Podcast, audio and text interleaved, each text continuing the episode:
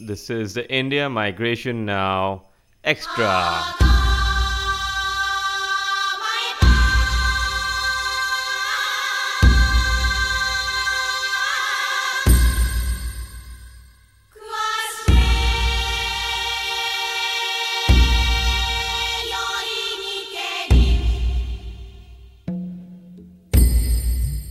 Welcome, listeners, to another episode of India Migration Now Extra. While democracy is in retreat world over, it is thriving more than ever before in India.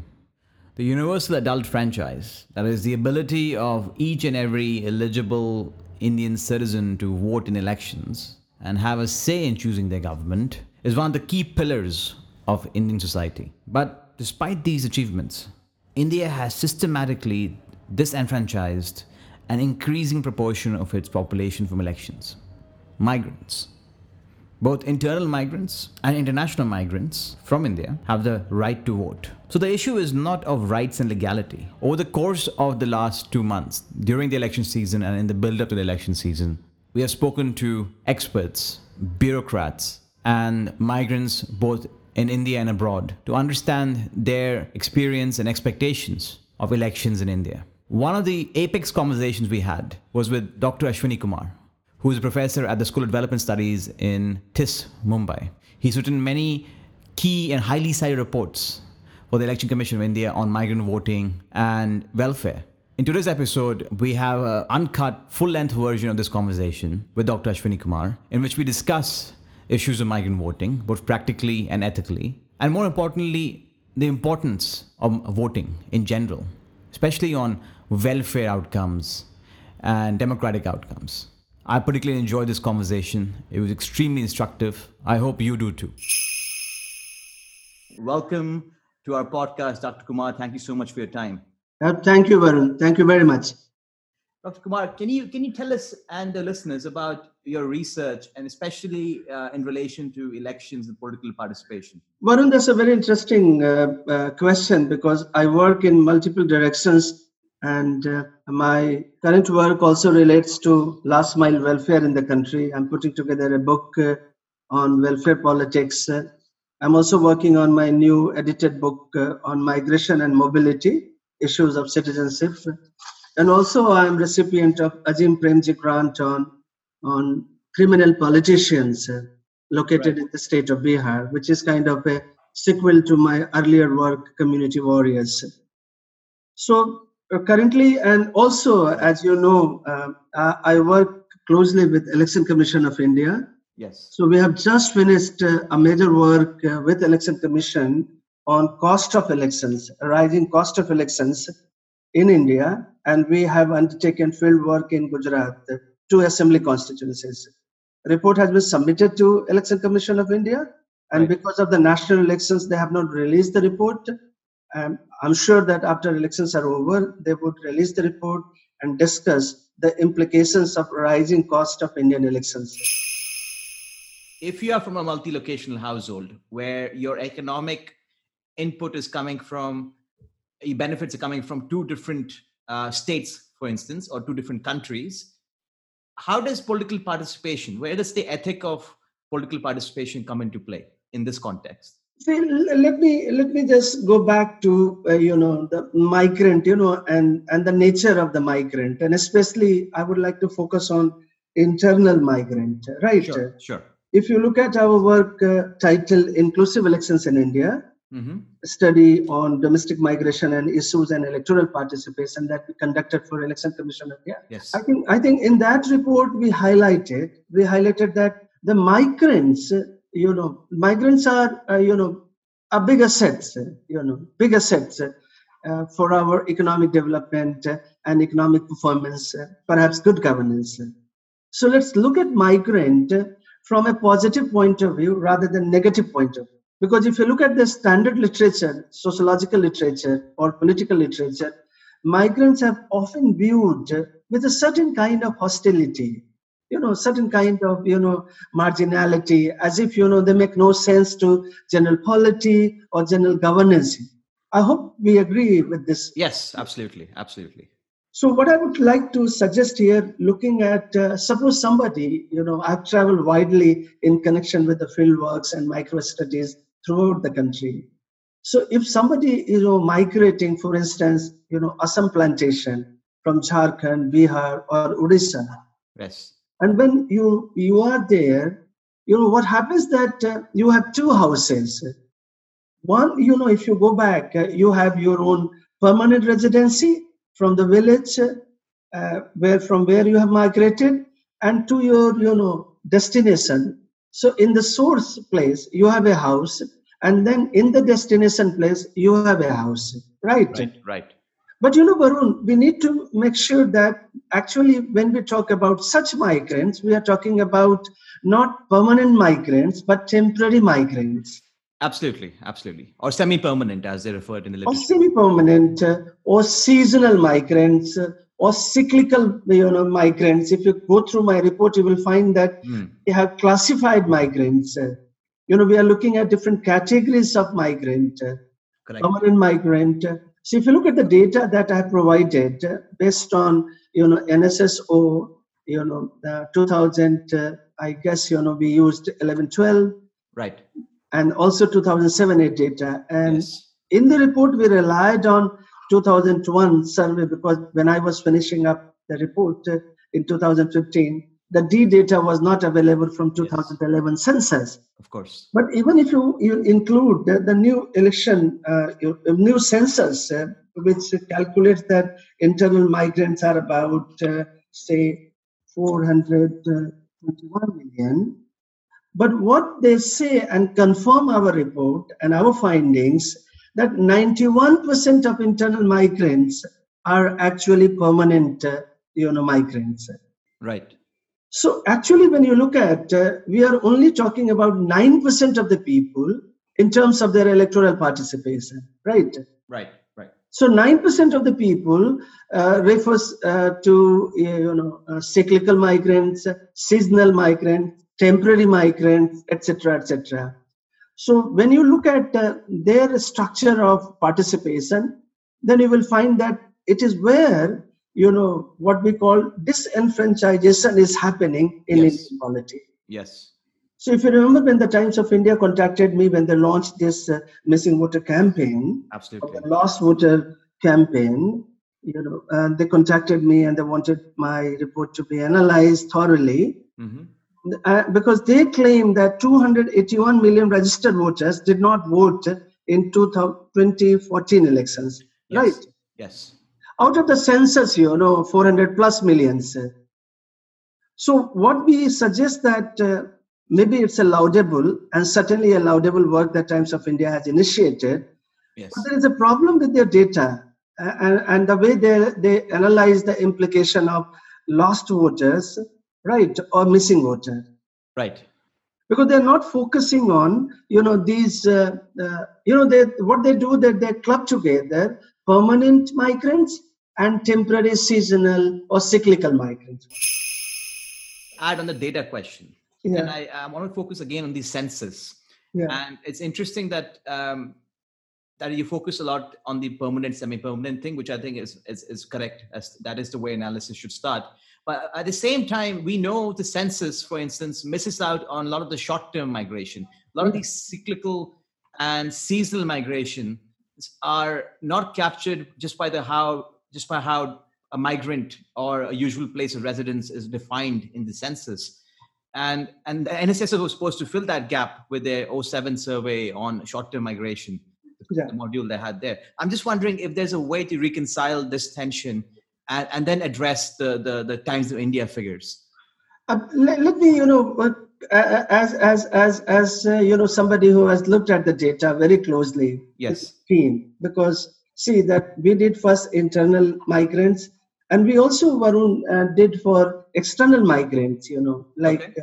Indian overseas electors for election right. commission. Right. Right. Uh, I think you need to access that report from Election Commission of India. That's available there. Sure. Also, the portal is available.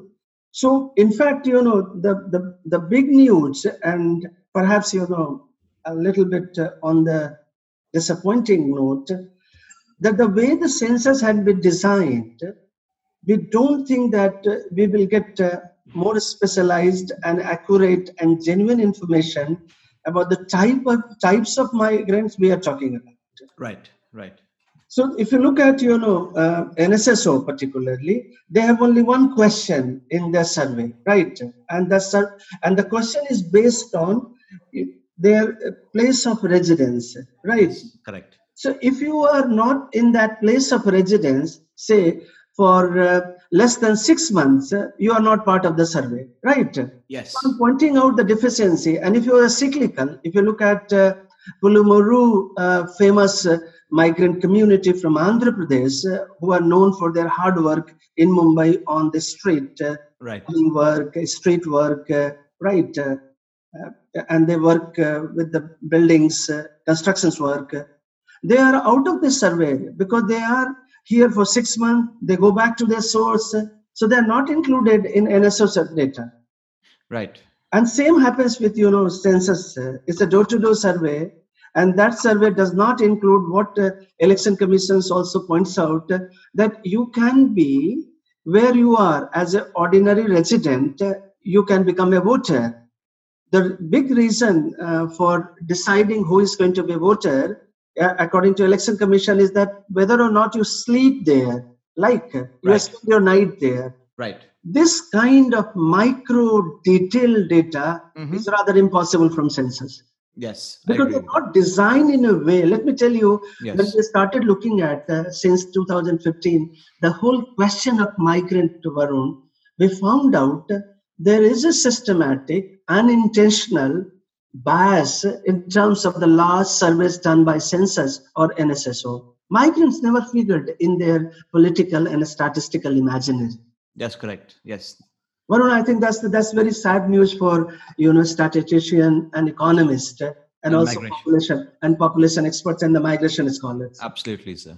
So what we did, Varun, uh, we carried out uh, our own research, and then you know based on micro studies, we suggested to Election Commission of India that let's go out and do a specialized uh, national survey, keeping in mind different types of migrants. Okay. That's very important. So Mhm. my own sense is that uh, census is not a reliable place uh, to speak about uh, the relationship between political participation and migrants. I would like to take a step back because right now I think we're getting into like the, the crux of the issue in terms of implementation, identification, the how, if you might say. But I want to take a step back and think even a bit more ethically, a bit more at a principle level. Yeah. Just for the listeners' purposes. Tell me.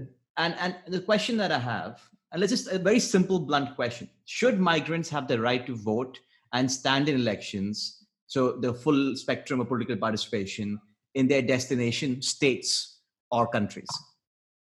I think the answer is yes. The answer is yes. Uh, Varun, I think uh, uh, this is like uh, a series of works that we have carried out, uh, and let me you, let me point out the bias, political bias. uh, Please. when we were uh, you know asked to do a survey for nri you know engaging indian overseas electors and you remember that last year a bill was presented Yes. before lok sabha for, Yes. for making uh, you know identifying non-resident indians and giving them proxy voting for participating in indian elections Correct. and the figure that we estimated for NRI compared to internal migrants is very small, Varun. 10 million, between 10 and 18 million. Yes. Yes. This is still not reliable, you know, through secondary sources. We computed that seems like uh, 10 million to 18 million, you know, globally, you know, non resident Indians. Very quickly, you know, Government of India proceeded, Election Commission proceeded based on our analysis and the report that we presented to them and presented this bill before Lok Sabha. Lok Sabha has passed the bill, but it's still pending in Rajya Sabha. Sabha, Right. So what I'm trying to point out, because NRI is a very influential political constituency, right? Yes. Yes. They are vocal compared to internal migrants, right? Yes. They, they are very visible compared to internal migrant, especially poor, cyclical, temporary, seasonal migrants, right? They're hard-working people. And, and poor people, they are absent, you know, they are invisible. Right. And that is where uh, we coined the term and the phrase uh, that invisible disenfranchisation of Yes. poor in India. Right. Right. So, you, so for me, it's both a political question and also uh, also ethical uh, question that why does it happen?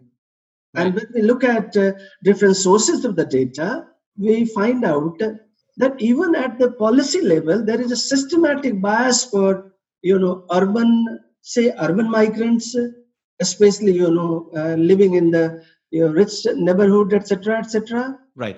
and more so external migrants, uh, non-resident Indians, uh, Right. not for not for Varun internal migrants uh, and especially poor migrants. So I would say uh, that uh, this is very very embedded uh, i- i- into the way that we have conceptualized uh, migrants in the constitution. And let me point out uh, Okay. a serious paradox in the constitution. Please. You know, Varun, that uh, right to vote uh, is not a fundamental right No.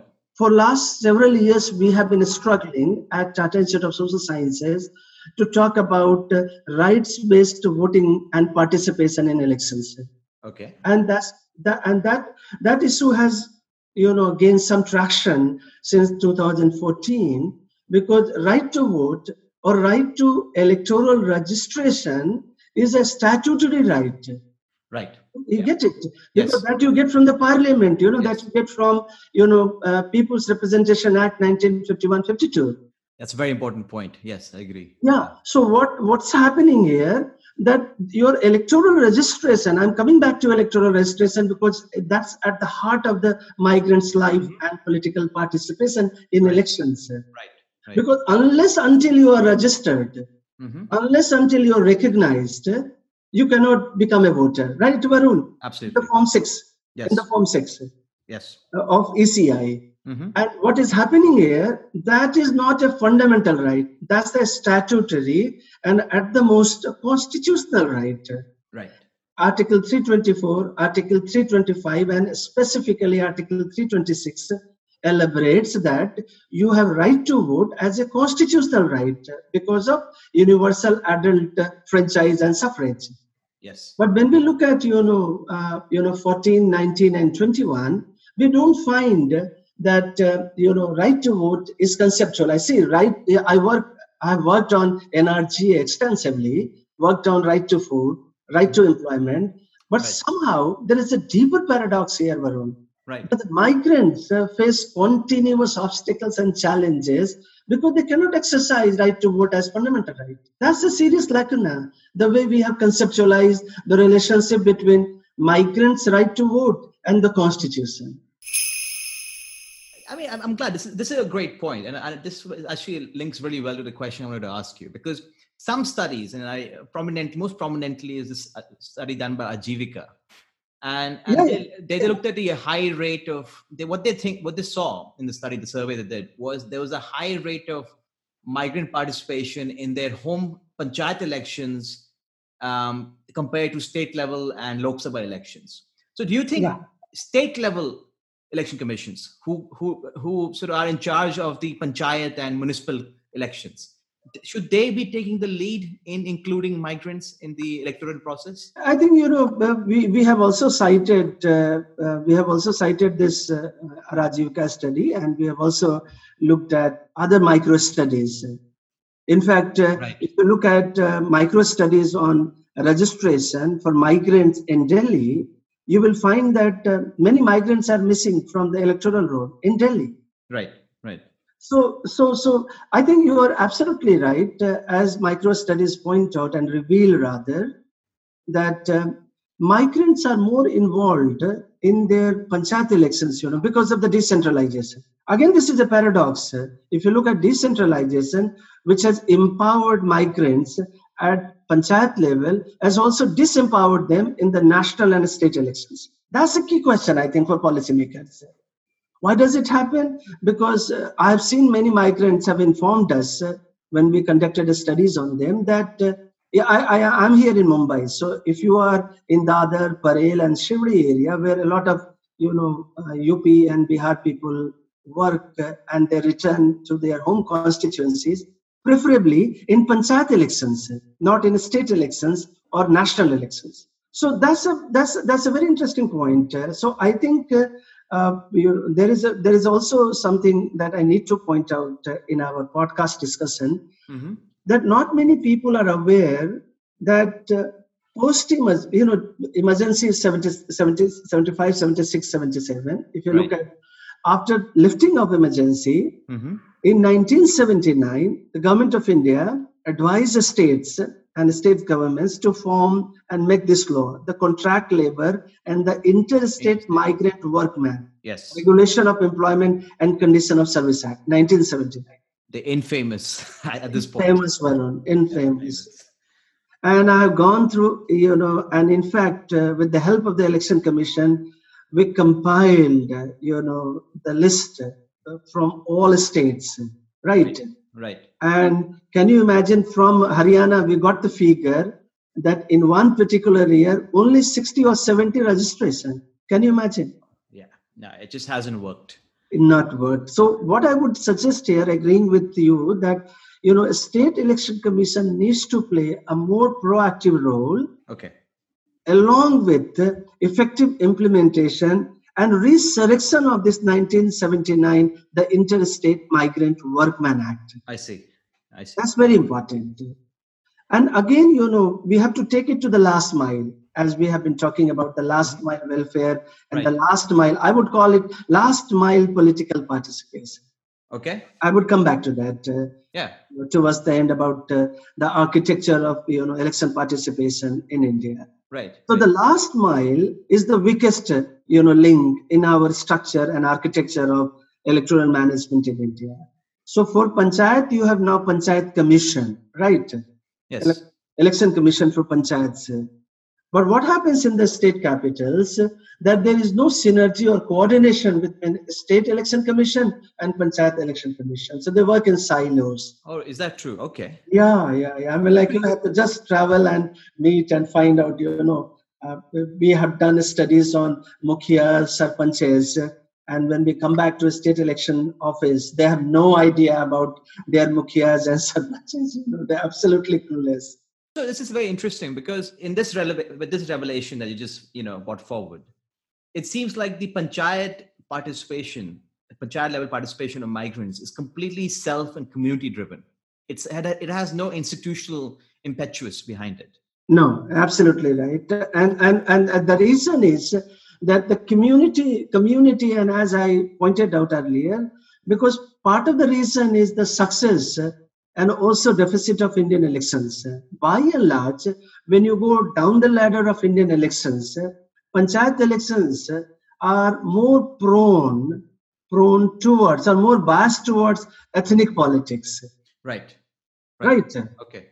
It's, it's more about you know which caste which community you belong to. So if you belong to domestic you know dominant caste uh, you know effectively then uh, your service delivery improves your governance improves. So this is positive. I I call it positive negative syndrome. Okay. so negative in the sense that when you go up and if you look at uh, you know national election survey data from CSDS Right. the pocket pocket book, book voting matters in national elections. The GDP matters in national elections. Mhm. Growth rate matters in national elections. Economic performance matters in national elections, but Okay. not at the panchayat elections. The panchayat elections does matter. What matters in panchayat elections certainly roti, kapda, makan, bijli, pani. These things matter. You know, pension matters, NREGA implementation matters, but but if you belong to a certain community and ethnicity, it Mhm. makes more sense. Where do state elections fit in this? And, and I'll give an example because now you have districts in, in different parts of India which are dominated by migrants, migrant households. Uh, I, I cite the work done by Tumbe on the feminization of Indian agriculture, you know, where you have women dominated rural areas because all the men have left. And, Yeah. and I've seen that in person. And I'm pretty sure you have in the field work. Yeah. And I'm just wondering, does this not sort of these districts must be for the candidates who stand in state elections and even for the MPs because the scale of migration in some districts is so large. Hmm. they must be worried about, you know, they must be interested in getting these migrants to vote. I, I tell you interesting stories. Uh, uh, uh, we have covered as, as assembly elections and national elections. So, uh, and again, I'm, I'm raising a last theoretical issue in my forthcoming book, Migration and Mobility Please. and Citizenship Rights, uh, where we are testing Myron Weiner's thesis, Sons of the Soil thesis. Yes, yes. Seems in Bombay it still has some some sense, but not very effective uh, anymore. Not very effective. But when you travel down the south, there is a migration corridor. You know, Bihar, Bengal, Odisha. If you look at that migration corridor, you will find the best plumbers uh, in Kerala or in Mumbai come from Odisha, right? Right. Absolutely. So, what we have hypothesized and looked at, wherever there is large construction or mega infrastructural projects are going on in the districts, for instance, in Kerala, in Tamil Nadu, and uh, in- uh, and and and Andhra Pradesh, you will find. Uh, you know, large settlements, large settlements of cyclical migrants and temporary migrants from this corridor, you know, Bihar, Bengal, Odisha corridor, right? Right. And what has happened in elections, interestingly, uh, in in Tamil Nadu also, I witnessed myself that in the in the in the in the coastal areas, in the textile zones, where many laborers are from this migrant corridor, politicians are trying to trying to appeal to them in their native language. They are distributing leaflets in Hindi, Uriya, and Bangla. Can you imagine? Oh, wow. So I tell, I, I, I'm, giving, I'm going to tell you uh, what I call the virtual cycle of you know electoral participation in the southern parts of India, and that is where Myron Weiner's classic thesis that sons of the soil means that there will be more conflict and more conflict in terms of the riots or the violence. I think South presents an entirely different uh, you know picture where the migrants uh, rather than leading to like uh, any sort of riots or conflict, uh, they are positively, they are seen positively as economic assets. Can these migrants vote in these destination districts? Some of them, uh, you know, local politicians, you know, uh, they have worked hard. Uh, there are some migrants who have been there.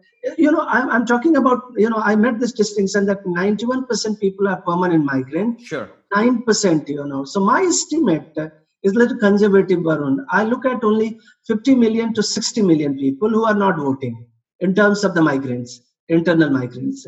But Dr. Kumar, I mean, again, I, I focus. I mean, if you look at national level, I agree with you. With that estimate, it doesn't seem. You know, it's, it's only in India we can say it doesn't seem like a large number. But, but, but. I mean, Varun, can you can you imagine just you know interjecting 454 million Indians classified as migrants yes. in the last census, and they are not voting. Yeah, absolutely. And, my point is, but this problem, I mean, it's a large number, anyways, but this problem becomes even ac more acute when we go within some states, Yeah, both from a destination perspective and from a source state perspective. And and I'm just what I'm trying to understand, and now I'm going to transition more to the implementation. And this is where the cost election work that you've done and last mile delivery work, work that you cited comes into play, is from an implementation perspective it's like most migrants, and we've been doing a lot of work on informal housing. Most migrants live in informal housing. They don't have a formal address proof in their destination, which is a, a big barrier to their registration in the electoral, in the destination electoral uh, constituency. So, A, how do we sort of deal with this issue? And, and, and then how does that connect into the local politicians wooing them? So I'll start with this and I'll, I'll ask the source question after this answer.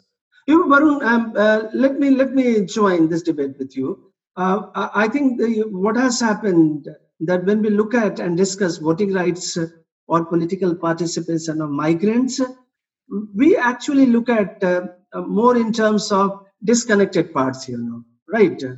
For us, you know, that's why I started out uh, suggesting that look, you know, I work on welfare. I also work on voters.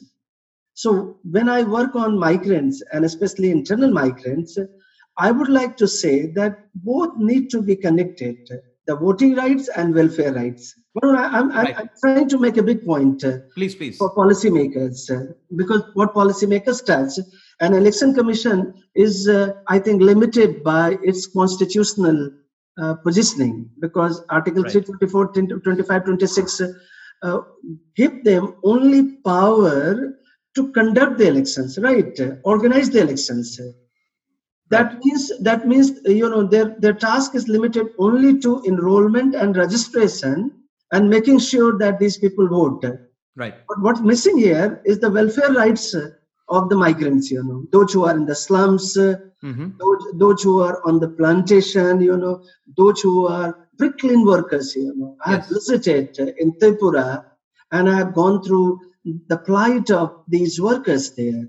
They are absolutely invisible and exploited yes. the most. Of course. And this is where we documented that there, there are signs of emergence of new serfdom, right, in these corners of the country. Because right. they, they don't have welfare rights, they don't have, you know, um, Aadhaar also. So what is happening? Uh, uh, even the PDS they don't receive. Yes. They don't have any pension benefits. Yes, yes. So I'm talking about uh, you know uh, uh, a kind of a synergy between welfare rights of migrants and voting rights of the migrants. Mm-hmm, mm-hmm.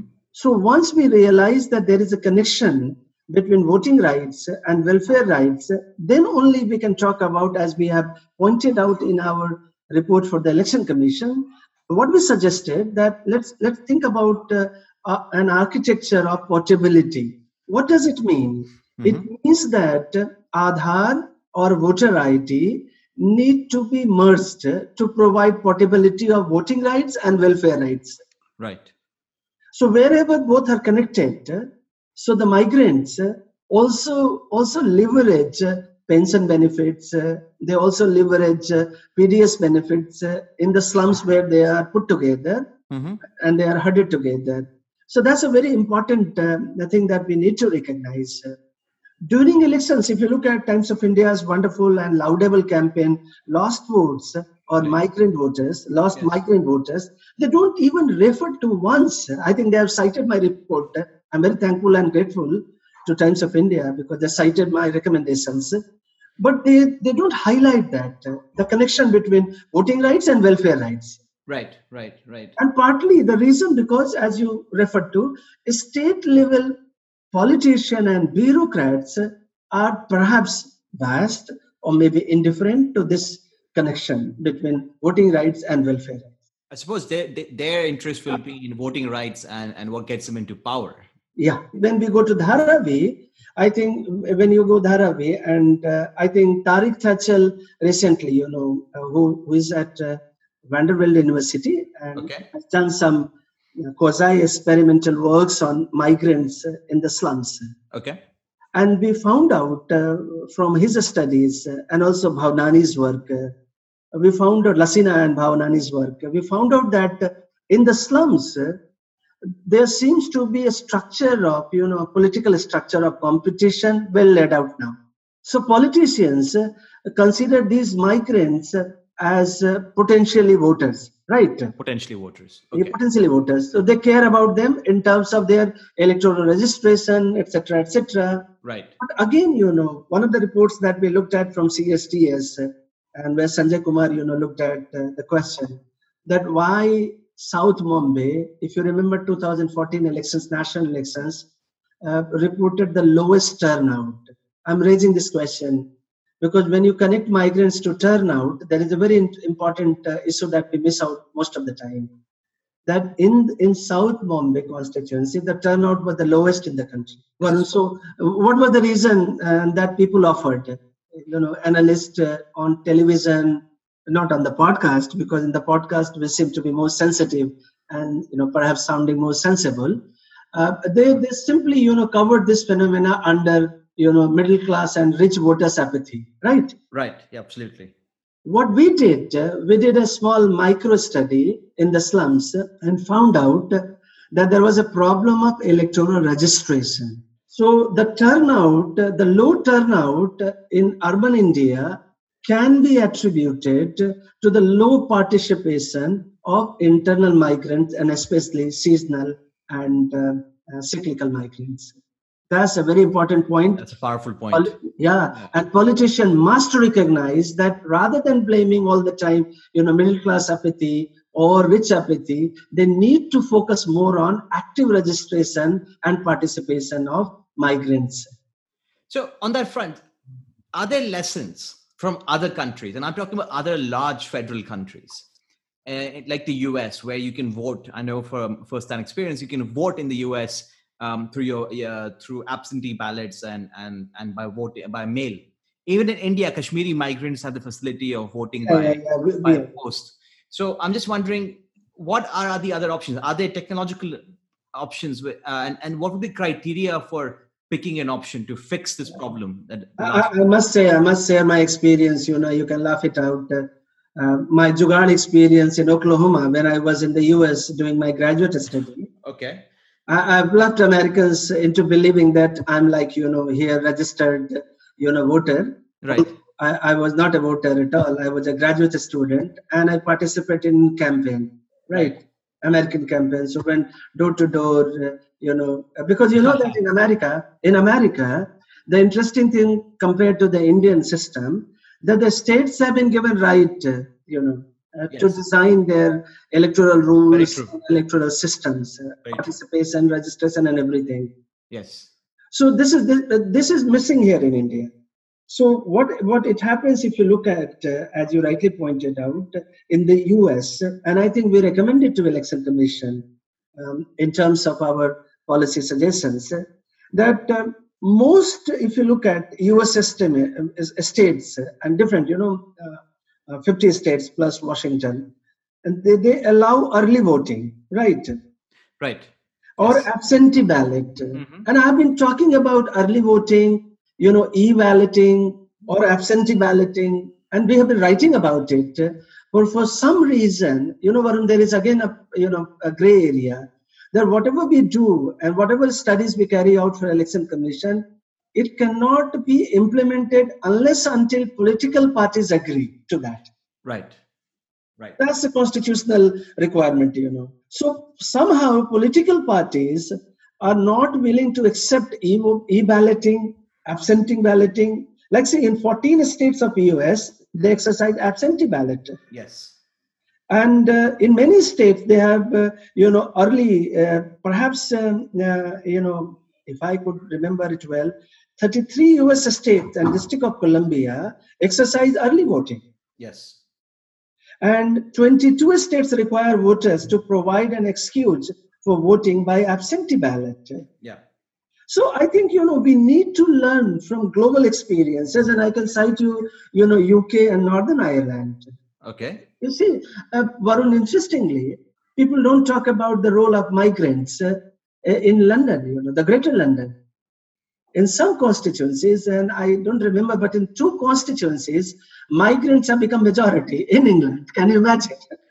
Yeah, no, I mean that's just the state of, of those countries, especially. Yeah, they're a melting pot. Uh, yes. And and in the UK, you can apply for a postal vote ballot. Yes, and, uh, and exactly what actually maybe ask the question because this is a big question and a big sort of talking point for us as researchers in India migration now, which is I know the, the, the committee whose recommendations were used to you know finalize the bill, which was now waiting in the Rajya Sabha gave no, no I, I think originally uh, we conducted this study. We oh, conducted this study. well sir but then you gave you you all gave four or five options. Yeah we gave five yeah. Uh, but they, they very rightly very rightly said and you know i must confess here must confess on record on record you know. Please, please. that uh, i had some you know qualms about uh, proxy voting because I work with very young people, very bright uh, test people. Right. They're always after my life and and and they made me to think about uh, you know two-way e-ballot, two-way e-ballot. You know, see, you send a ballot uh, to NRI, they will fill it out and send you back. And then we also recommended one-way ballot if two-way ballot is problematic and poses security risk. But what has happened uh, that some other, uh, you know, report uh, suggested to Election Commission and the government accepted it, uh, you know, perhaps through their interministerial coordination committee, Varun, right. and, and, and suggested to the parliament that, look, you know, proxy voting. Because proxy voting, you remember, you know, some countries like Australia does proxy voting, right? Right. Uh, UK also does proxy voting, but there is a there is a subliminal you know paradox here. If you accept proxy voting, you are actually making holes in the classical notion of secret Absolutely. voting democracy. J.S. Mill would be, you know, J.S. Mill would commit suicide. You know. yes. Yeah. For us, you know, uh, but but now here, uh, Varun, I mean, like to to conclude this part of our discussion, Mhm. what has happened that uh, a lot of us uh, uh, now looking at the new architecture you know technology architecture and uh, given the kind of safety features that we can develop uh, Mhm. there is a possibility that uh, you know two two way e-balloting right uh, or proxy voting can be improved upon Why can't they have multiple options, Dr. Kumar? I mean, that's what we were discussing internally. Why can't you have the option of voting in the embassy plus e balloting, plus if the spouse is there, maybe proxy voting? Why, why does it have to be one option? Why didn't they pick the multiple options and give convenience, at least for the NRIs? Uh, to or a the internal migrants or also internal migrants I mean, and, and that's my follow up question is is if they do give proxy voting, even if uh, Rajya Sabha passes proxy voting for international Indian migrants, immigrants, won't they be obliged to do the same thing for internal interstate migrants? So let, let's let's you know uh, that's very fundamental question. You know, I think um, if you create uh, you know a differentiated set of you know voting rights for NRI Yes. and another set of rights for internal migrants, uh, you are creating a constitutional distortion. Absolutely. This is a legal I-. Yeah, so I think if you look at my own, uh, you know, chapter fifth, uh, way forward, we suggested to election commission multiple options, and uh, we also suggested, uh, if you look at uh, in our work uh, for domestic migrant, uh, that let's learn from what you are trying to do for, you know, NRIs. In fact, the debate, you know, ironically on domestic migrant or internal migrant started out with a petition filed before Supreme Court by NRI Shamsher Singh. Right. And Shamsher Singh, as an ex- annexure, mentioned internal migrants or domestic migrants. I Here see. is a problem. Here is a problem, you know, and that's a legal and definitional problem. Yes. Election Commission has failed, you know, despite the best efforts. You know, uh, I, I think Election Commission has done wonderful work in the last 20, 30 years, particularly. Sure. You know, if you look at 66.4% of turnout, it's largely because of Election Commission's efforts. yes. But election commission so far has not settled on a clear definition of internal migrant or who is a migrant. You know? That's a problem. Can, can I point out one more paradox? And this is Yeah, something we haven't discussed. Because see, see, see, Varun, you don't have a passport, no? You don't have a passport. So when you have passport and cross the national, you know, territory, and you are elsewhere, then you become then you become NRI. So there is a clear-cut definition available to us. of course, of course. NRI. I take your definitional point, and I want to sort of park internal migration for a second. And I just want to point out the ethical paradox here of us wanting to grant our migrants in other countries voting rights and look at the NRC issue. I want, I want to sort of juxtapose them together because, you know, a lot of the Indians who are abroad, uh, NRIs, can vote in their destination countries. Yeah. Uh, and, but at the same time, we are reluctant to give the same rights to immigrants or forced migrants coming into India, the NRC issue being the primary example of this. And I'm just wondering, is that something worth unpacking? And just, just shortly, I don't want to derail the whole conversation. We've had a fantastic discussion, but I just wanted to point this out too. Yes, See, I think I I think the, the, there are there are legal and constitutional challenges involved here. Uh, So what, what will happen? You know, when you look at, uh, for instance, Rohingya. Uh, Yes. So Rohingya is a refugee, not a migrant. So uh, we go back to United Nations uh, definitions of refugee.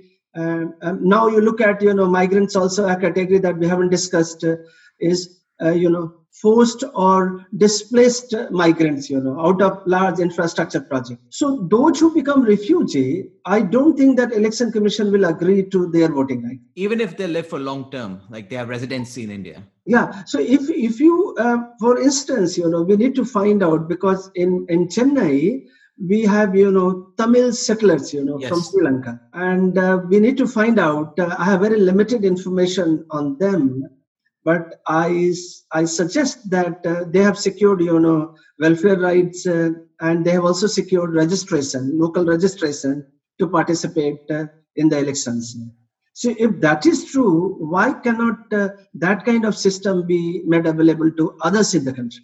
Right. That's the moot question. Yeah. Yeah.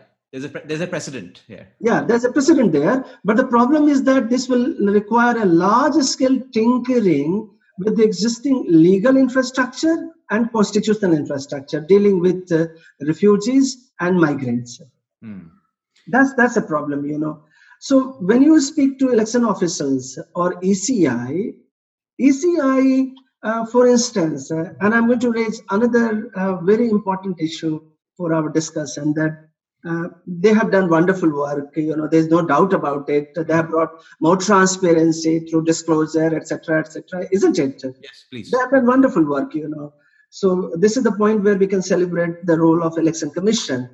But now look at you know some of the issues that election commission have not been able to resolve, or perhaps political parties, or maybe has happened due to unintentional intention of the election commission. Of late, we are talking about not just migrants, but you know, we haven't unpacked migrants, you know, because people, you know, from the gender point of view, we haven't looked at migrant from the gender point of view. So if you look at, you know, uh, uh, from from the perspective of physically challenged or disability, right?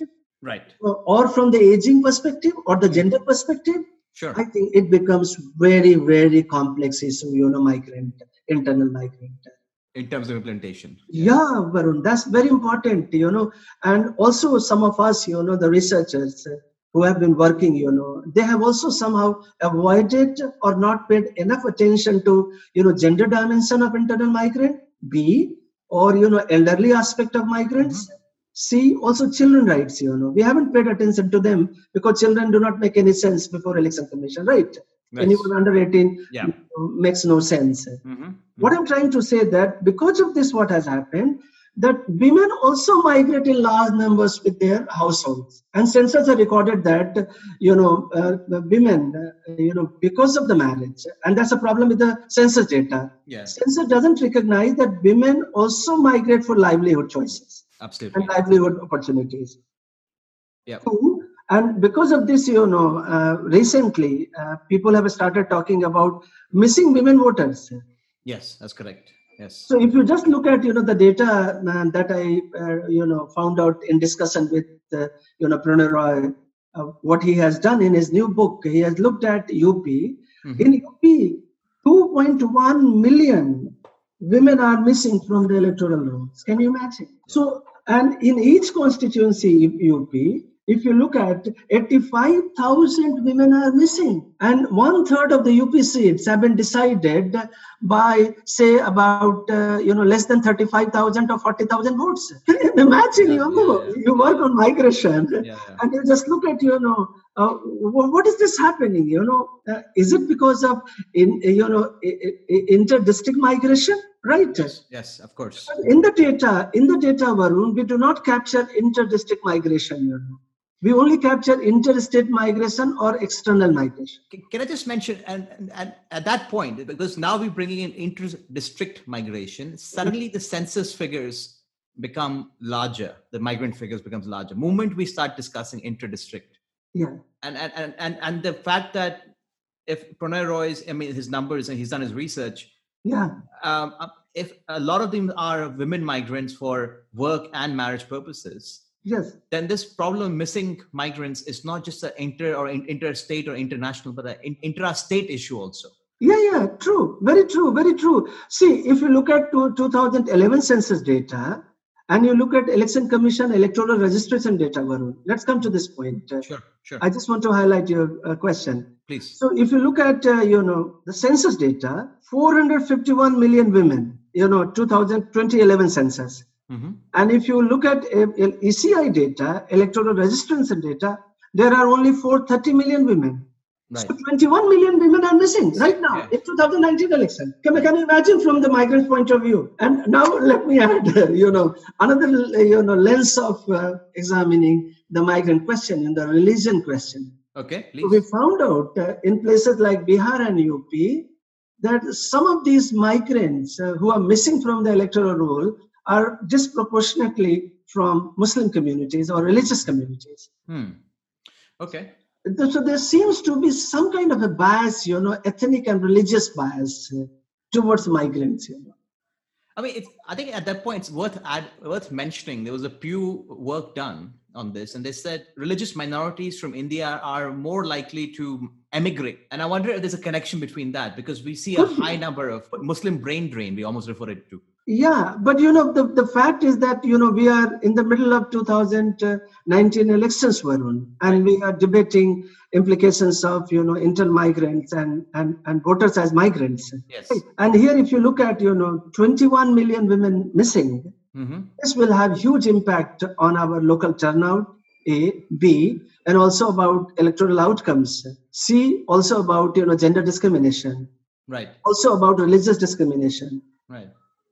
So I think uh, we need to reconceptualize, reconceptualize. I think I am again going back to times of India's campaign, and I wish I wish they could reconceptualize migrants and their citizenship rights uh, differently, a little differently. It, I, it hasn't picked up. That that campaign really hasn't had the impact they hoped so for, for an organization like Times of India, and it might be because of the reasons that you're highlighting. Yeah, because you know there, there is a there is a there, you know there is a conceptualization problem. Yes. Yes, I agree. Yeah, what is a migrant to begin with? Starting off with. yeah and also you know they are not looking at like you know we have we are talking about proxy voting yes. absentee voting online voting postal ballots you know lots of issues we are debating and and i think time has come especially in this election where election commission needs to you know go back to what i call last mile last mile electoral connectivity so what we call booth level electoral management hmm the weakest link in our architecture of electoral management in the country. So, But- what it means, you know, where the discrimination happens more strongly, Varun, against the migrant, booth level. Could you elaborate? And? I- don't want to call, you know, cite uh, and name anyone from the election commission, but I have I've worked with them closely, and what we found out, and and this is where uh, TIS is inclined to work on uh, on a research study for you know the last mile electoral management, which is like you know booth level, Hmm. right? So who manages booth? You know, who represents election commission in the booth? Local officers Sure. Yes. but that's not true in some context we found out that there is a lo- even the, the the the person who was managing the local booth you know as the lo- local booth uh, you know superintendent was belonging to a local political party Oh wow. Oh, yeah so they have no idea you know the the people sitting in delhi have no idea about uh, the bottom you know in the pyramid How pervasive is this problem, Doctor? I think this this is this is another study that Janaagraha, my colleagues at Janaagraha, you can find out uh, from Janaagraha study in Patna. Right. Uh, so they carry out uh, perhaps in Patna and Bangalore comparative analysis, uh, and this was like so revealing that we could believe it uh, that our bottom of electoral management uh, is so- so distorted. It's completely unknown to us. Imagine a scenario in which migrants could vote in India and their destinations. And, and, and keep in mind that we expect migration to increase as especially regions of India reach middle income status. Consistent with the global phenomena, we expect mobility and migration to increase. How do you think the political landscape in this country will change? And, and, I, I, and in that sense, I talk in terms of not just parties or, or communities, but also in terms of governance issues that you brought up in the, in the beginning. I think Varun, I can I can say uh, very strongly um, with a measured sense of prediction. Mhm. If that happens, I think the the democratic upsurge that we have documented and celebrated, the nature of that you know democratic upsurge would radically change.